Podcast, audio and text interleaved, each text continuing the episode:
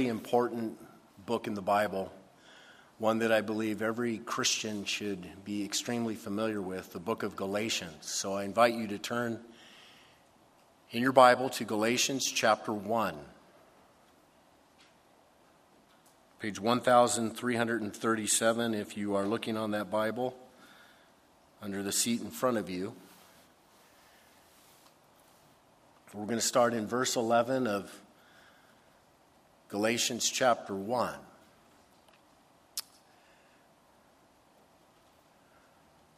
Okay, so just a heads up, you're going to have to really put your thinking caps on tonight. Will you do that for me? I know it's a little late. Maybe some of you had a long day of work. But it's really important that you look intently at God's word here and understand it and really commit yourself to it. Father, I pray that you would give us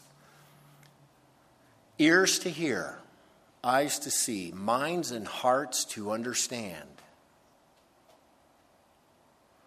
Lord, I pray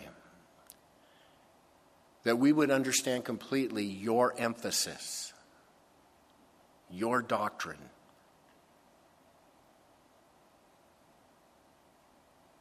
The work that you've done, the message that we are to proclaim, the message that changes lives. Lord, speak to us, I pray, in Jesus' name. Amen. Amen. So you remember that Paul the Apostle went to the southern region of Galatia on his first missionary journey. All the action is recorded in Acts chapter thirteen through fourteen. He spent two years on that first missionary journey. Between the years of forty-four and forty-six A D, he left Antioch. He went up into the southern region, and he led many, many people to the Lord Jesus Christ. Most of them were Gentiles, by the way. And he also established four local churches in that area: Derbe, Lystra, Iconium, and Antioch. Now, I want you to think about it. That is an amazing work of the Lord. In two years, planting four churches, leading all of these people to Christ. And how did he do that? Well, that all happened through the preaching of the gospel of grace. The greatest message ever. The gospel of grace. Paul went into those areas and he preached Christ crucified and risen again. He preached to everyone there that sin is the problem. We're all sinners and we fall short and there's nothing we can do to save ourselves. But God in his love sent Jesus Christ to die on the cross for our sins and rose again that third day. And if you place your faith and trust in Jesus Christ, all of your sins are forgiven. You become born again. Not only that, your life is transformed because the Holy Spirit takes up residence in your life, and you live this transformed, wonderful, powerful, godly life through faith in Jesus Christ. And it's faith in Jesus Christ by the grace of God that anyone gets to heaven. The greatest message you could think of. That's what Paul preached. And that's what changed all of those people's lives in southern Galatia. That's how all those local churches were established. An amazing work of the gospel. Well, shortly after Paul left that region, he went back to Antioch. And right after he left, false teachers came into all those different local churches of baby Christians. Christians whose lives have been changed. And as we spoke of last week, these false teachers were known as the Judaizers. And their message was this: you don't get saved through faith in Christ alone. You also have to keep the law. Salvation is not by faith in Christ alone. You got to keep the Jewish legalistic system. So you got to come into the, the law and you got to keep the rites of circumcision. You got to start observing the kosher dietary restrictions. You got to acknowledge all the Sabbaths, keep all the Sabbath traditions, all of that. So these guys came in to those local churches, to the Jews that got saved, and said, look, Mister Jew, it's great that you placed your faith in Christ, but that's not enough. Keep your law. Keep living according to it. And then they would say to Mister Gentile, Mister Gentile, it's great that you put your faith in Jesus Christ for salvation, but that's not enough. You need to basically become a Jew. You need to be circumcised. You need to come under the tenets of Judaism. Heresy. Completely contrary to the gospel of grace. And completely contrary to what Paul the Apostle preached. And so, of course, these false teachers also had to discredit Paul. And they made every effort to do so. They go into these baby churches, the churches that Paul had planted. And they began to tear down Paul. They said, you can't trust Paul. Paul's claims to be an apostle, but he's not one of the original apostles like Peter, James, or John. He, he comes in his own authority. He's not linked to the original apostles like Peter, James, and John. He's a loose cannon. He's a fringe teacher. You can't trust Paul's message because you can't trust Paul. And it worked. Those churches began to be deceived. They began to turn away from the gospel of grace. Well, Paul found out about this and he was livid. He got word. He found out what's going on. He was horrified by it. You remember as we studied last week, he, he writes, I marvel. I'm astonished. I can't believe that you've left the gospel of grace so quickly. And so know this. Paul sat down and wrote this fiery letter. This letter called Galatians. And he is reacting to what's going on. And he wrote this letter to defend the gospel of grace. Salvation through faith in Christ alone. He wrote this letter to tell them where that gospel message came from, how he came to understand it. And he also wrote this letter to make sure they all knew that the other apostles as well were on board with this message. So he starts with the origin of the gospel. Look at verse eleven.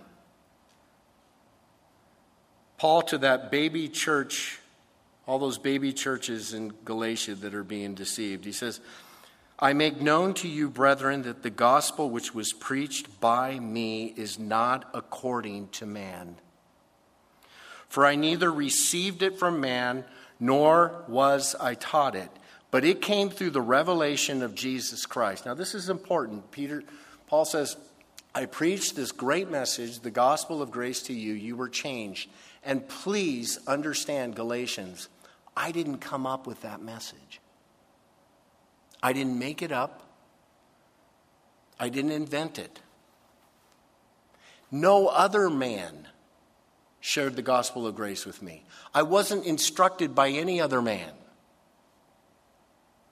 The gospel of grace came to me by direct revelation from heaven. Jesus revealed the gospel of grace to me. I wasn't taught it, but it came through the revelation of Jesus Christ. Jesus taught the gospel of grace to Paul. It was of divine origin. So Paul is saying to, to them, why are you going to a man-made gospel? That's what the Judaizers are teaching, a man-made gospel. Why would you abandon the gospel message that came directly from Jesus to us?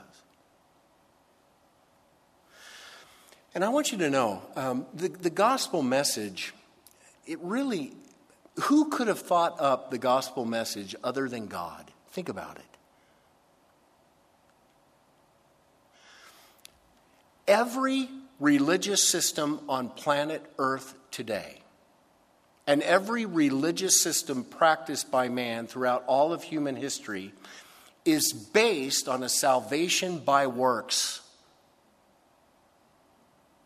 Here are the hoops that you need to jump through. This is what you need to do. The Muslim, they have their version. Keep these things and you'll get right with God. The, the Hindus, they have their thing. The Jehovah's Witnesses have their thing. The Mormons have their thing. There are, are several Christian, quote-unquote, Christian denominations that sort of have their thing as well, and I think they've been very deceived. You do this, you follow our religion, you follow our creeds, and you will get saved. Every religion that's man-made has a salvation by works. God said, no, you can't get saved by works. You could never be good enough. I don't care what religious system you try to follow, including the one in the law of the Old Testament. All it does is prove to you that you are a lawbreaker. You're a sinner. Let me save you. And so God, in his love and his grace, sent his Son to die on the cross for the sins of the world, to make it possible for us to be forgiven of our sins.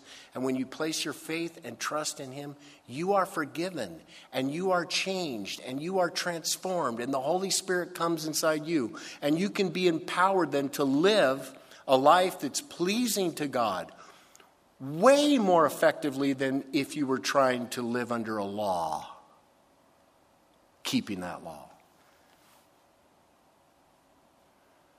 The gospel message. Paul says it's the power of God for the salvation of everyone who believes. Paul says that message came from God. It was revealed to me. And now Paul's going to go and tell his story of how he came to understand the gospel, how his life was changed by the gospel. Look what he writes in verse thirteen. He says, "For you heard of my former conduct in Judaism, how I persecuted the church of God beyond measure and tried to destroy it. And I advanced in Judaism beyond many of my contemporaries in my own nation, be, being more exceedingly zealous for the tradition of my father." So Paul says, remember, church in Galatia, what I was like before I came to Christ. Before I came to Christ, I was Mister Law. I was Mister Judaism. That's what Paul says. I advanced in Judaism more than any of my contemporaries in the nation. I was zealous for Judaism. And we know that that was absolutely true with Saul of Tarsus. We studied a lot of that last week. He had the religious upbringing. He had the religious education. He had the best rabbi in Jerusalem. Eventually, he became a Pharisee, one of six thousand elites. He became one of the seventy in the Sanhedrin Council. He tried the law. He'd done the law. He was an expert in the law. Paul would say, those Judaizers have nothing on me. Those Judaizers that want you to be under the law, look, I know a lot more about the law than they do. And I observed the law a lot more stricter. than they did. And Paul says, I was also zealous for Judaism. I was zealous for the law. I was going to protect it. I was guarding it. And he says, in my zeal, I even persecuted the church of God beyond measure, and I tried to destroy it. That's how zealous he was. These Judaizers, they think they're zealous for the law. I was way more zealous for the law than they were. I tried to persecute the church. Paul says, I know the law. I lived the law for most of my life. I tried it. I tried to get to heaven by law keeping. But you know what? The law never saved me. The law turned me into a monster. The law turned me into a man who thought he was serving God by killing Christians. The law never saved me. I never felt like I was in a right relationship with God through the law. I always felt that sinful. I was on the highway to hell, dressed in religious zeal. I was dressed in religious robes on my way to hell. By the way, religion, I believe, is one of the most effective tools of the devil to keep people from a knowledge of the truth. I'll just get them religious. Just let them think that they're all right because they're religious. Nobody's all right before God in any religion. Paul knew that. That's where Paul was. But God in his grace intervened. Verse fifteen, he says, but when it pleased God who separated me from my mother's womb and called me through his what? His grace to reveal his son in me that I might preach him among the Gentiles. The, the conversion of the Apostle Paul, you remember in Acts chapter nine, he is on the road to Damascus to capture and kill Christians. And God, God could have killed him. The Lord could have let Saul of Tarsus continue in his way, all the way on his road to hell. But Jesus met him on the road, stopped him in his tracks, stopped his whole life, turned him completely around. Saul of Tarsus met Jesus and he became Paul the Apostle. And his whole outlook on everything changed. In fact, I love the way he views his salvation. Here in verse fifteen, he says, God separated me from my mother's womb. God knew what he had in store for me before I was born. He said he called me through his grace. He said he called me through his grace to reveal his son in me that I might preach him. He was forever changed. The gospel message changed his life. And Paul would say to those churches in Galatia, you heard the gospel message and it changed your life. Why would you go back to some silly system that's worried about the rite of circumcision and silly dietary restrictions, and silly days, and silly religious activities? Why? Didn't save you, didn't save me. Won't help you. You need to meet Christ. You need a taste of his grace. Well, he goes on with his story. And we learn here only from this passage in the New Testament what happened to Paul three years after he got saved. Check it out. Back in verse fifteen, he says, but when it pleased God, who separated me from my mother's womb and called me through his grace to reveal his son in me that I might preach him among the Gentiles, I did not immediately confer with flesh and blood, nor did I go up to Jerusalem to those who were apostles before me. But I went to where? I went to Arabia, and then I returned again to Damascus. Now, this is a fascinating portion of Scripture. It is from this Scripture that we find out about a very important period in the life of the Apostle Paul. So let's go to our map. He's the per- chief persecutor down here in Jerusalem. He's on his way to Damascus. On the way to Damascus, he meets Jesus Christ. He goes in Damascus blind, remember? God sends his servant to Saul. Saul is saved. He is healed. He's able to see again. His whole life is changed. Right after that experience, we just read here in Galatians, he did not go to Jerusalem. He did not go meet with the apostles. He did not go back home to Tarsus in Cilicia. He went to Arabia, which is this way. All by himself, in the wilderness of Arabia, for three years. We find that out only here in Galatians. Now, if you follow, if I were to widen this map out, and the further you go down, you're getting into the Mount Sinai Peninsula, the wilderness of the Sinai. That's where Paul went. Now, that's a very special place in Scripture. Moses spent forty years in that area, didn't he? As a shepherd living in total obscurity. In that same area, he had the burning bush experience. In that same area, Moses received the law at the top of Mount Sinai and gave it to the nation of Israel.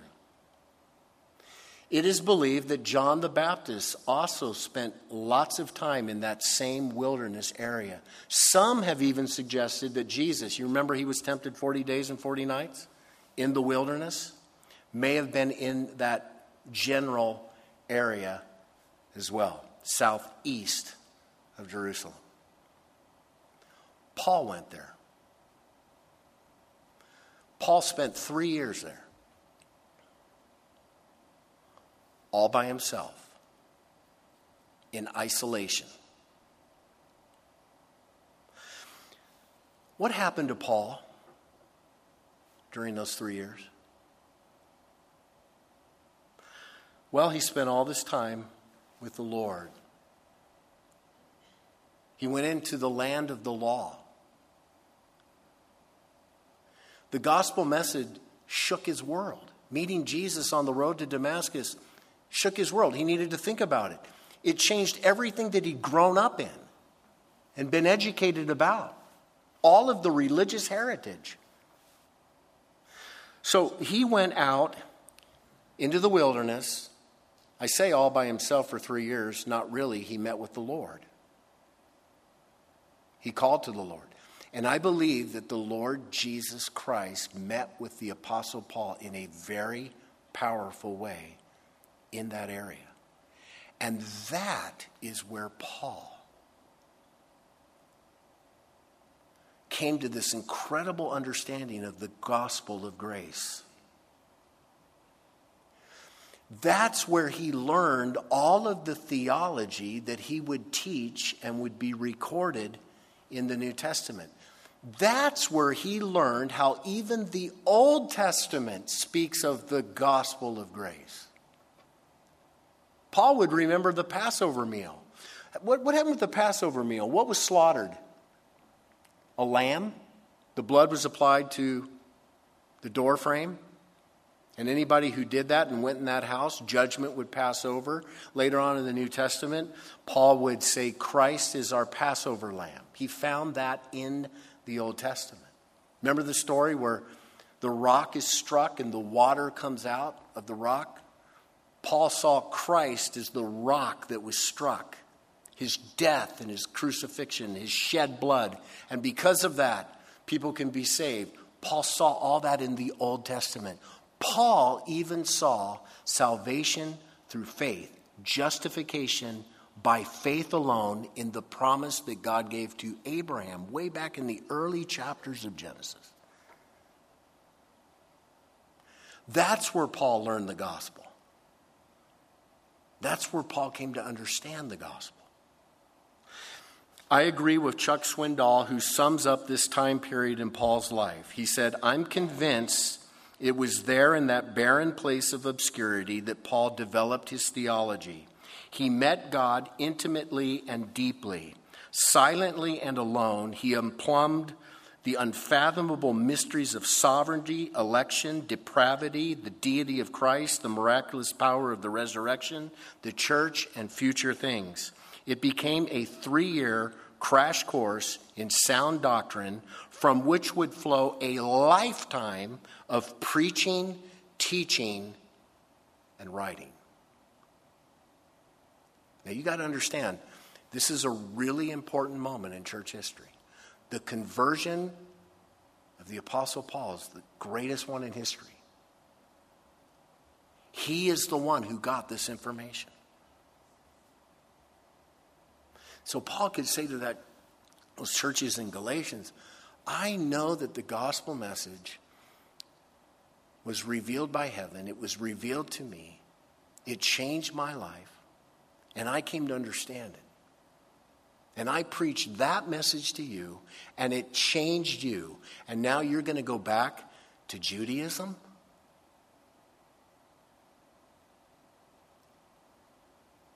Why would you? Okay. Remember, the Judaizer said, Paul's a loose cannon. He's on his own. He doesn't have any contact with those original apostles. He doesn't have any uh, authority from them. And Paul's going to say not true. And Paul's going to correct the record. Look at it. Verse seventeen. Nor did I go to Jerusalem to those who were apostles before me, but I went to Arabia, and then I returned again to Damascus. Then after three years, I went up to Jerusalem to see whom? Peter. And I remained with him how long? Fifteen days. But I saw none of the other apostles except James, the Lord's brother. Now concerning these things, which I write to you indeed before God, I do not lie. So let's go back to our map. Chief persecutor of the church, saved on the way to Damascus. Gets saved. Hangs out in Damascus. Goes into the wilderness for three years. Verse seventeen says after three years he returned back to Damascus. Acts chapter nine tells us what happened to Paul when he returned back to Damascus. He began preaching the gospel in the synagogues. It was having an incredible effect. We read in Acts chapter nine that some of the Jews in Damascus put a hit on him. They plotted to kill Paul. So for the first time, Paul is being persecuted just like he used to persecute Christians. What happens? Paul has to escape Damascus. The disciples lower him down the wall at night in a basket. You remember that story? Paul leaves Damascus. Where does he go? He goes to Jerusalem, right here. After three years, I went to Jerusalem, and I went to see Peter. So when he first gets to Jerusalem, he has a private audience with Peter for fifteen days. Don't you wish you could have been a fly on the wall? Can you imagine the moment that the Apostle Peter and the Apostle Paul met? They met. They spent literally two weeks together. I'll bet you anything they had some good talks, don't you? Peter probably said, Paul, dude, you used to persecute the church. What happened to you? And Paul told his story. And I guarantee you, Paul wanted every detail of the experience that Peter had walking with Jesus for three and a half years during that public ministry. Can you imagine what Peter told Paul? all of the teachings, all of the miracles that he saw Jesus do, all of which would later be recorded and contained in the gospel messages.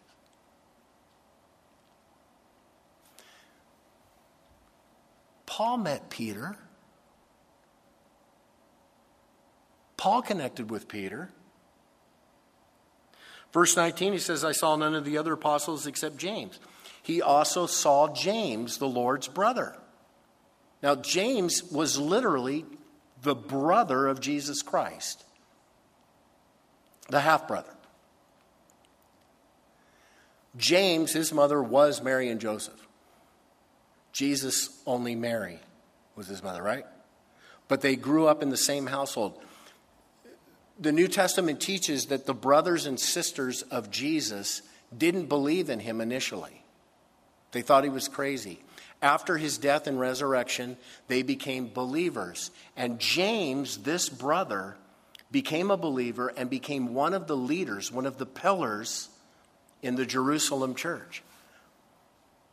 Now, what do you think they talked about? I'll bet Peter wanted to know every detail of what it was like growing up with the Son of God as your older brother. Could you imagine having a perfect older brother like that? All of those details Paul got. Now, he connected with Peter. He connected with James. Now, if you go to Acts chapter nine, right after these private meetings, Paul was introduced to the church in Jerusalem. And the church in Jerusalem was scared to death of him. You're the persecutor. We don't want anything to do with you. A guy by the name of Barnabas smoothed it out. Barnabas came to say, I can vouch for Paul. I know he's different. And Barnabas even tells the church in Jerusalem, I was with Paul when he was in Damascus. I saw him preach. This guy is changed. And I saw this guy get persecuted by the Jewish people. He is a brand new man. And so, according to Acts chapter nine, Paul was received by that early church, and he even began to minister in that church for a while. Now, remember, the Judaizer said, he's detached, he's on. Paul says to the, those, those Christians in Galatia, no, I met the early church. I met Peter and James. I met them three years. Three years. After I was saved. There was connection. He goes on to tell his story. Verse twenty-one. Afterward, I went into the regions of Syria and Cilicia, and I was unknown by face to the churches of Judea, which were in Christ, but they were hearing only, he who formerly persecuted us now preaches the faith which he once tried to destroy. And get this, they glorified God in me. So he comes down, he gets that early acceptance to, Ju- to uh, the church there in Jerusalem. That's where he meets Peter, James, and he begins preaching. After this, it says he went to Cilicia. Again, Acts chapter nine tells us what happened. Paul begins preaching in Jerusalem, and he upsets the Hellenistic Jews. Another hit is put on Paul's life. So the early church said, Paul, you need to leave Jerusalem and you need to go back home, Cilicia. There's Tarsus. And you need to go to Syria. And you need to lay low over there. Gang, for the next seven to nine years of Paul's life, he ministered in this area. We know nothing of what he did. We have no record of what he did. But I promise you, he grew in a knowledge of the grace of God. And he ministered. People did not know Paul by name or by face. It says that. He says, during those years when I was away, I was unknown by face to the churches of Judea, which were in Christ. but they were hearing only he who is formerly persecuted. So Paul is up there, but it wasn't like people down here had forgotten about him. They remembered Paul. They had heard of the, the man who was the chief persecutor of the church, who was now going around preaching the faith that he once destroy, tried to destroy. So Paul says, the Judaizers, the Judaizers say that the church hasn't heard anything about me. Yes, they have. They know me as the one who was completely changed. And they glorified God in me. Paul, he found acceptance. He was embraced. Okay, so in chapter two, Paul mentions a second visit that he takes to Jerusalem. And this is one of the greatest consequences in the early church. This is a, a very key moment because something really important happens. Look at verse one of chapter two. He's writing his story. He says, then after fourteen years, I went up again to Jerusalem with Barnabas, and I also took Titus with me. So fourteen years after his conversion, eleven years after his first visit to Jerusalem. You with me on the timeline? So again, what we know from the scripture is he's up here ministering. We don't know anything about what he's doing for about Seven to nine years. Meanwhile, the whole church is growing. The church is growing and expanding. The mother church is here in Jerusalem. A new major hub of the church was planted here in this place called Antioch. In fact, this became the second primary hub of the early church. The early church needed some help there in Antioch. Barnabas was serving there, and he thought we could really use some help. Guess, guess Barnabas came up with a good idea. Who could help? The guy that's living up in here. So Barnabas went and found Paul the apostle, brought him to Antioch, and Paul began serving in the church there for a couple of years. So, according to Acts chapter eleven, while Paul was serving in Antioch, some prophets came from Jerusalem to Antioch. One of the guys' name was Agabus. And Agabus had a prophecy. He said there's a bad famine coming. Terrible famine's coming, and it's going to have a big impact on the church back in Jerusalem. So that church in Antioch, being generous and being feeling led by the by the Holy Spirit, they took up an offering. They collected this offering, and they were going to bless the church in Jerusalem with this offering, relief aid to help them before the famine came. Guess who brought that offering to the church at Jerusalem? Paul and Barnabas. They collected the offering. They went down to Jerusalem. And here we find out in verse one that Paul also brought this man by the name of Titus, a Greek Gentile, uncircumcised Christian believer. Now, this passage right here gives you the fuller story of what happened on this visit. So let's read through it. Then after fourteen years, I went up again to Jerusalem with Barnabas and also took Titus with me. And I went up by revelation and communicated to them that which I preach among the Gospels. But privately to those who have reputation, the apostles there, lest by any means I might run or had run in vain. Yet not even Titus, who was with me, being a Greek, was compelled to be what? Circumcised. And this occurred because of false brethren secretly brought in, who came in by stealth to spy out our liberty, which we have in Christ Jesus, that they might bring us into bondage, to whom we did not yield submission, even for an hour, that the truth of the gospel might continue with you. So now here's the full story. Paul's in Antioch. He's preaching the gospel of grace to the Gentiles. A guy by the name of Titus got saved. A Greek Gentile man.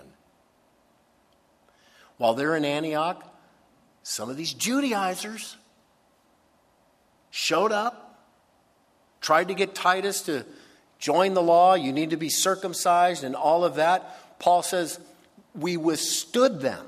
We did not allow that to happen. So now this opportunity comes with them to take relief to Jerusalem for this upcoming famine. And, and here Paul says, by revelation, I went and I brought Titus with me. And on that trip, I felt led to approach the guys in charge of the Jerusalem church. Peter. James, the rest, John. And I brought Titus as my test case. And I came to them and I said, this man has placed his faith and trust in Jesus Christ. He's been saved. He is Gentile. Does he need to be circumcised? Does he need to go under the law? And what does it say in verse three? Yet not even Titus, who was with me, being a Greek, was compelled to be circumcised. Paul says the early church did not command Titus the Gentile to be circumcised. And they continued to have a discussion about it. And look, what is the conclusion from this meeting? Verse six. But from those who seemed to be something, whatever they were, makes no difference to me, Paul writes, God shows no personal favoritism to no man, for those who seemed to be something added nothing to me. Now you read this and you think, man, Paul's kind of disrespectful of those apostles, those who think they're something. Paul had every bit of respect for those apostles. He just didn't have an elevated view of them like those Judaizers. They're men just like me. So he says, for those who seemed to be, they added nothing to me. Verse seven, but on the contrary, when they saw that the gospel for the uncircumcised had been committed to me, as the gospel for the circumcised was to Peter, for he who worked effectively in Peter for the apostleship to the circumcised also worked effectively in me toward the Gentiles. And when James, Cephas, that's Peter, and John, who seemed to be pillars, perceived the grace that had been given to me, they gave me and Barnabas the right hand of fellowship, that we should go to the Gentiles and they to the circumcised. They desired only that we should remember the poor, the very thing which I also was eager to do. Here's what happened. Titus was brought, the test case. Peter, James, and John. Paul says they added nothing to my message of gospel by grace. They saw God's grace in me. They commissioned me to take this gospel message to the Gentiles. They would continue to uh, focus on the Jewish people. They gave me the right hand of fellowship. So again, you say that I had no connection. No. Not only did I have connection, but I had the support. I had the encouragement. Now, gang, this is such important information historically, because you need to understand that the gospel of grace is a life-changing message. It did come from God. And while there was all kinds of discussion early on with Jews and Gentiles, the church did come to an agreement that salvation is by grace through faith in Jesus Christ alone. And you remember very early on in, in church history, man, it, there were Jews that were saying you could be a believer in Jesus, but you also better keep the law. That early Christian faith could have become just another sect within Judaism, where you got the Pharisees, the Sadducees, the Essenes, the priesthood, the Zealots, and then you got some believers in Jesus. No, God was doing a brand new thing. That was not going to be a Jewish sect. That was going to become the church. The church that is comprised of both Jew and Gentile. And entrance into the church is through faith in Jesus Christ, who died on the cross for your sins and rose again. And there is no other way that you can be saved. There was a fight for that. There was a fight for that. But the church came to accept it. And that is the message that we must accept. And it's the good news. You can be saved through faith in Christ by the grace of God. You can know that you're forgiven. You can know that you're a child in the family of God. Beware, because all of the religions are still out there, all of the false teachers, all of the ones like the Judaizers that would say, nah, if you really want to get right with God, go through this hoop, join this system. No, no, no, no. It is the gospel message that changes life. Gang, it was the gospel message that changed my life. If you're a Christian, was it the gospel life message that changed your life? Or was it a religion? Did you join some religion and go, oh man, that really changed my life? No. The supernatural Christian life is a relationship with the God who loved you, who saved you, who called you, one on which you depend day, daily in a personal relationship by the power of the Holy Spirit. That's the Christian life. And I would just ask you, do you have that? Or Christian, have you forgotten that? There are a lot of folks that will try to drag Christians back into a law system. Don't let it happen to you. You keep growing in your knowledge of the grace of God. Jesus did not die on the cross to establish a religion. Jesus died on the cross to establish a possible relationship between him. And don't you ever forget it. And know how God worked historically in the life of Paul and the rest to make that happen. All right, a lot to chew on tonight. Let's close it. Let's bow our heads.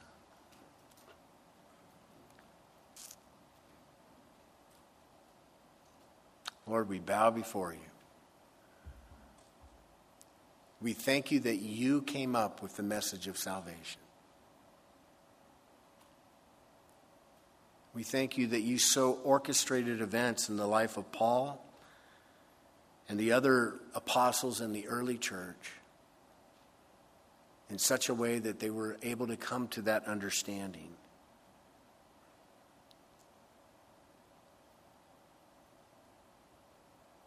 Lord, may this be the message that we champion, the one that we preach, the one that we defend.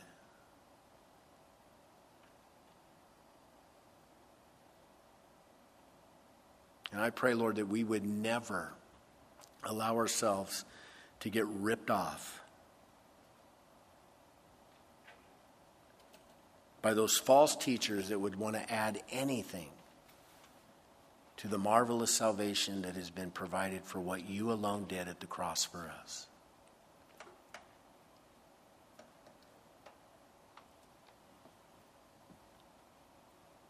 We thank you, Lord, for it.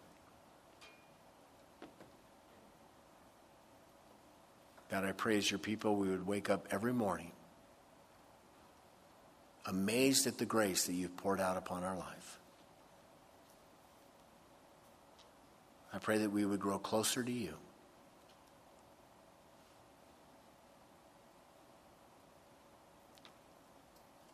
Use us, Lord, like you used Paul, so many others.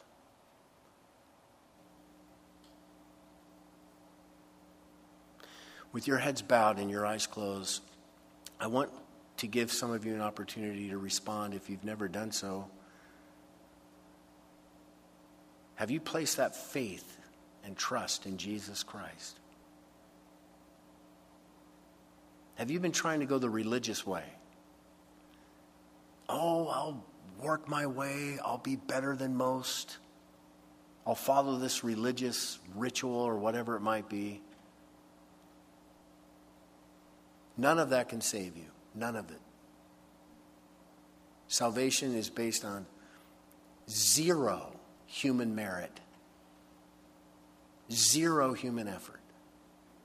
We are all sinners and desperately need the grace of God. And God loves you, and he provided the means by which you can be saved at great cost to him. Tremendous. His son died for you. Shed his blood for you so that you could be forgiven. Have you asked Christ to be your Savior? Have you placed your faith? Have you trusted in him, not a religion?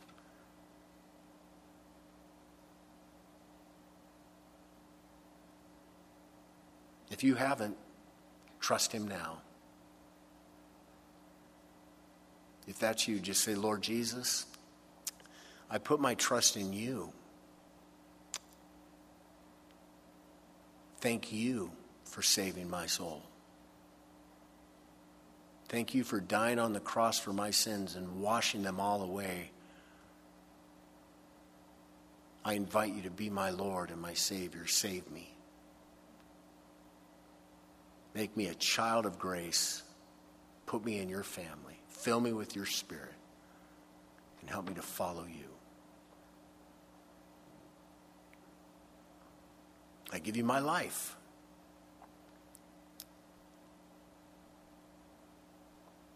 Change me and use me. In Jesus' name, amen. Amen.